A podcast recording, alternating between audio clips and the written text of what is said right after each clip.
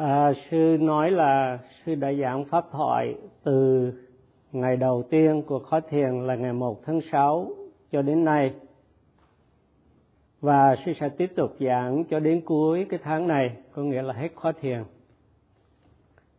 Những ngày vừa qua thì sư đã giảng nhiều về cái phần lý thuyết của kinh Đại Niệm xứ liên kết với sự thực hành cùng nêu rõ những cái lợi ích của sự thực tập một cách tóm tắt mà thôi. Và bắt đầu từ hôm nay trở đi thì sư sẽ giảng về cách thực tập thiền minh sát tiềm xứ một cách chi tiết hơn so với những cái bài giảng vừa qua. Thiền sinh tập thiền minh sát niệm xứ nên hiểu uh, Satipatthana là gì? Có nghĩa là cái sự chánh niệm vững vàng là gì? Thiền sinh nên hiểu cả lý thuyết và thực hành để hiểu cái pháp hành một cách rõ ràng. Điều này có nghĩa là thiền sinh nên hiểu về cả hai phương diện lý thuyết và thực hành. Và trước khi sư giảng chi tiết, thì sư sẽ giảng bằng cách đặt ra những cái câu hỏi và sẽ trả lời để thiền sinh dễ hiểu. Thì có tất cả là 14 câu hỏi và sư sẽ trả lời từng câu hỏi một. Cái câu hỏi đầu tiên là, Satipatthana là gì? Có nghĩa là chánh niệm vững vàng là gì? Thì khi mà tập thiền bên sát niệm xứ, thì không có phải dễ hiểu để mà hiểu trọn vẹn cái hợp từ Satipatthana là gì và dù thiền sinh đã tập và đã vuông bồi được sự định tâm, cũng như đã phát triển một số tuệ giác, nhưng không phải dễ lãnh hội hết cái ý nghĩa của hợp từ Satipatthana một cách lý thuyết. Như một người có một giấc mơ nhưng mà không thể diễn tả được cái giấc mơ, thì tương tự như vậy khi tập có kinh nghiệm rồi nhưng mà không thể diễn tả được kinh nghiệm của mình. Do đó cần phải hiểu cái hợp từ satipatthana hay là chánh niệm vững vàng là gì. Thì cái hợp từ satipatthana gồm hai cái căn từ là sati cộng với patthana thì cái câu hỏi thứ hai là ý nghĩa của cái hợp từ Satipatthana do hai cái căn từ Sati và Patthana hợp lại thì nó ý nghĩa như thế nào? Và câu hỏi thứ ba, Sati tức là nhớ, có chánh niệm. Nhưng câu hỏi đặt ra là thiền sinh nhớ hay có chánh niệm về cái gì? Nhớ những gì đã xảy ra trong quá khứ hay là những gì đã xảy ra đối với người khác? Do đó, cần nhớ cái gì và đề mục hay đối tượng của sự nhớ này là gì? Đó là câu hỏi thứ ba. Câu hỏi thứ tư, chỉ nói sati thôi có đủ không? Và khi thêm patana vào chữ sati thì có nghĩa là gì? Và cái hợp từ sati patana do cái sự hợp lại của sati và patana là gì? Chỉ sati không thôi thì không có hoàn toàn đầy đủ. Và khi thêm patana vào thì nó như thế nào? Và điều này thì thiền sinh thường không có hiểu rõ. Do đó thiền sinh tập thiền minh sát niệm xứ à, khi nói đến sati thì chỉ nói một cách như vậy nhưng mà không có hiểu rõ ràng không có đề cập đến Satipatthana. Thì trong hợp từ Satipatthana có nghĩa là chánh niệm vững vàng thì có chánh niệm là Sati.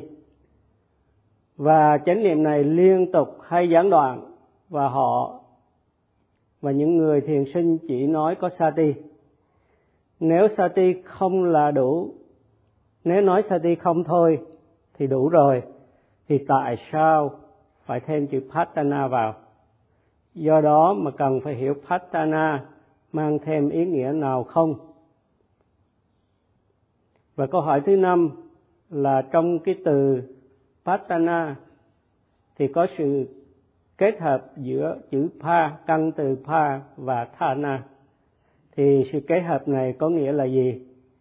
Thành ra để mà hiểu cho rõ ràng cần phải hiểu từng chữ một.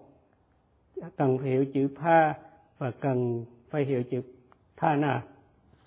Và sự hiểu này gồm cả lý thuyết và thực hành thì cái sự hiểu mới rõ ràng và rốt ráo. Câu hỏi thứ sáu, ý nghĩa đặc biệt của chữ Pa là gì? Và Đức Phật đã dùng chữ Pa như thế nào? Và trong trường hợp Đức Phật dùng thì ý nghĩa đặc biệt của chữ Pa là như thế nào? Câu hỏi thứ bảy là khi hai từ Sati và Patana hợp lại, thì ý nghĩa trọn vẹn là gì? Và sự kết hợp Sati và Patana trong sự thực tập thì trọn vẹn như thế nào? Và câu hỏi thứ tám, làm thế nào lý thuyết và thực hành được phối hợp? Ngày nay kỹ thuật rất là tiến bộ, thì có thể nào nói nhân này sinh quả này, tức là tin vào cái tương quan nhân quả được không? Câu hỏi thứ chín là ích lợi của việc kết hợp lý thuyết và thực hành. Thiền sinh cần hiểu ích lợi công việc mình làm. Mỗi người làm nhưng không hiểu lợi ích thì không có ý nghĩa do đó thiền sinh nên hiểu lợi ích của việc kết hợp giữa lý thuyết và thực hành. Một số nói rằng họ tập vì thiền sư bảo họ tập, nhưng mà sư không thích cách trả lời như vậy. Nếu họ bảo không biết lý thuyết, chỉ tập theo lời thiền sư thì quả thật là không có đầy đủ. Sư muốn thiền sinh hiểu lợi ích của sự kết hợp lý thuyết và thực hành cũng như lợi ích của sự thực tập đối với sự tái sinh cũng như sự chứng ngộ niết bàn. Qua sự thực tập của thiền sinh thì xã hội và môi trường xung quanh có được lợi ích không và lợi ích như thế nào từ cái sự thực tập của thiền sinh? Thì để trả lời câu hỏi, thiền sinh đã hiểu rõ lợi ích của sự thực tập theo kinh đại niệm xứ, mà sư đã giảng, và thiền sinh cũng cần hiểu sự lợi ích qua sự thực hành thiền minh sát niệm xứ nữa. Và từ đó thì sẽ hiểu lợi ích của sự thực tập về cả hai phương diện lý thuyết và thực hành.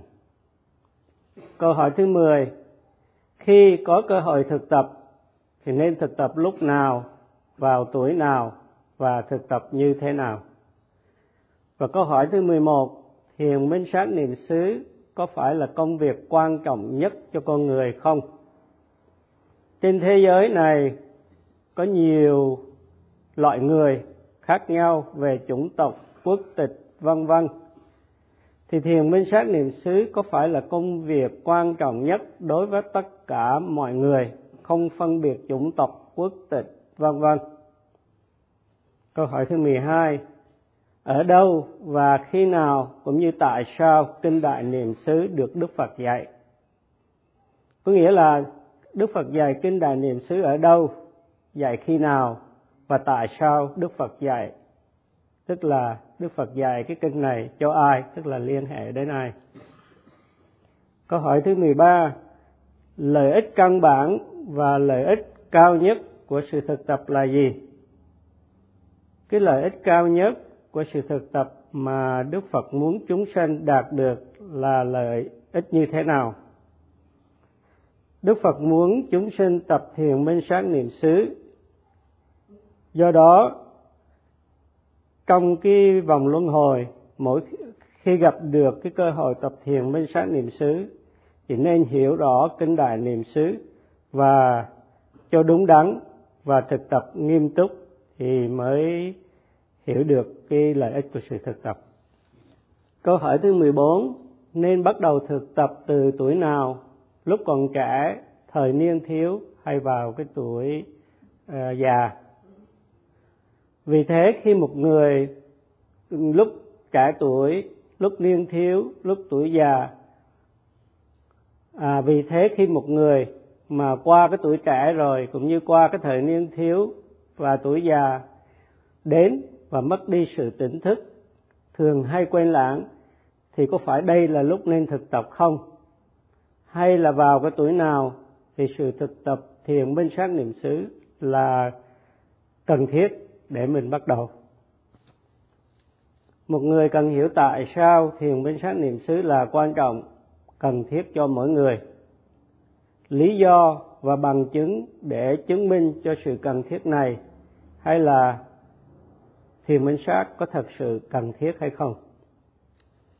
Để có lý do minh chứng rõ ràng thì cần có ví dụ để giải thích. Và trong khi giảng thì sư sẽ dùng ví dụ. Sư sẽ lần lượt trả lời từng câu hỏi trên và bắt đầu bằng câu hỏi thứ nhất là satipatthana, tức là chánh niệm vững vàng là gì?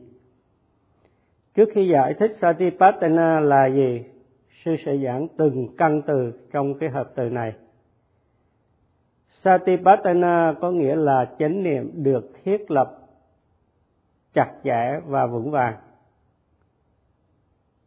Chặt chẽ có nghĩa là ghi nhận, xích sao. Các cái hiện tượng thân, thọ, tâm và pháp thì tâm có nghĩa là những cái hoạt động của tâm, như là suy nghĩ, tưởng tượng. Pháp là những cái đối tượng tổng quát của tâm, như thấy, nghe, vân vân. Chánh niệm cần được thiết lập chặt chẽ đối với đối tượng qua bốn cái lĩnh vực quán niệm trên. Thì satipatthana là gì? Thì theo lời dạy của đức phật đức phật đã dùng một câu gọi là bhutang buttato passati. Có nghĩa là chánh niệm, ghi nhận đối tượng như chúng đang là. Hay là đối tượng làm sao thì mình ghi nhận làm vậy. Đây là ý nghĩa của hợp từ satipatthana. Các bậc thầy giảng trọn vẹn ý nghĩa satipatthana thì luôn luôn sự giảng bao gồm sự giải thích về sati kết hợp với patana. Satipatthana là chánh niệm vững vàng, chặt chẽ trên đề mục. Đây là hiểu một cách tổng quát. Sư sẽ giảng chi tiết về ý nghĩa của hợp từ này về cả hai phương diện lý thuyết và thực hành. Khi quý vị ngồi thiền, theo sự chỉ dạy, ngay khi vừa ngồi xuống sửa soạn xong các tư thế của tay và chân, thì thường sinh hãy bắt đầu thở thở một cách bình thường. Khi hít vào thì cái bụng nó phồng lên và sự phồng là cái đề mục đang sanh khởi ngay lúc đó, tức là ngay trong cái giây phút hiện tại đó. Và khi thở ra thì cái bụng xẹp xuống và cái chuyển động xẹp ngay lúc đó chính là cái đề mục đang sanh khởi ngay trong cái giây phút hiện tại cần được ghi nhận. Thiền sinh phải theo dõi chuyển động với chánh niệm một cách liên tục để chánh niệm bám sát đề mục. Và trong khi ghi nhận như vậy, cần có những trạng thái tâm như hướng tâm đến đề mục, nỗ lực ghi nhận đề mục và khi ghi nhận sự phòng rõ ràng thì lúc bắt đầu thì lúc mới bắt đầu đôi khi tâm ghi nhận cô thiền sinh thấy cái hình dạng hay tư thế của bụng à, của chuyển động. Khi tâm ghi nhận phòng mà không lan bạc đó đây thì sự ghi nhận rất là tốt. Khi tập tốt và thiện xảo, thì tâm sẽ vượt qua cái ý niệm về hình dạng, ý niệm về tư thế. Lúc đó tâm ghi nhận sẽ khám phá ra những cái đặc tính căng, cứng trong cái chuyển động. Tương tự như vậy, khi đi kinh hành, thì tâm ghi nhận chuyển động của bàn chân hay bước chân. Để tâm có thể ghi để nhận song hành với chuyển động, dở thì tâm ghi nhận phải được hướng vào cái chuyển động dở khi cái chuyển động này đang xảy ra và ghi nhận một cách khít khao, song hành và chính xác. Nhờ đó mà chánh niệm được thiết lập trên cái chuyển động của cái bàn chân hay là bước chân. Thì lúc bắt đầu mới ghi nhận thì thiền sinh thấy cái ý niệm hình dạng hay là cái ý niệm về tư thế của cái chuyển động của bàn chân. Tuy nhiên bao lâu mà tâm không có phóng đi thì thiền sinh có sự thực tập tốt. Khi sự ghi nhận tốt và thiền xảo thì chánh niệm nó vững vàng và định tâm phát triển mạnh mẽ. Thì lúc đó tâm ghi nhận sẽ khám phá ra cái sự nhẹ khi dở chân lên và cái sự đẩy khi bước chân tới, và sự nặng và cứng khi chân đặt, đạp xuống. Thì lúc đó thiền sinh đã khám phá ra đặc tính của cái đề mục hay là những cái thực tại tối hậu. Bằng cách ghi nhận dở bước đạp khi đi kinh hành một cách liên tục, thì chánh niệm sẽ gắn bó với đề mục và trở nên vững vàng chặt chẽ trên đề mục nên nhờ vậy mà thiền sinh khám phá ra đặc vượt qua khỏi ý niệm và khám phá những đặc tính của đề mục. Và đây là satipatthana, hay là chánh niệm được thiết lập vững vàng và chặt chẽ trên đề mục.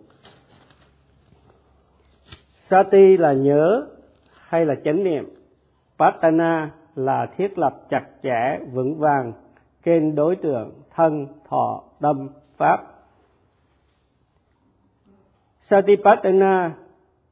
Như vậy là chánh niệm được thiết lập chặt chẽ, vững vàng trên đề mục một cách vượt bậc. Đó là câu trả lời cho câu hỏi thứ nhất, satipatthana là gì? Ngày mai, sư sẽ trả lời cho các câu hỏi kế tiếp và sư sẽ, và sư chấm dứt bài pháp thoại ở đây.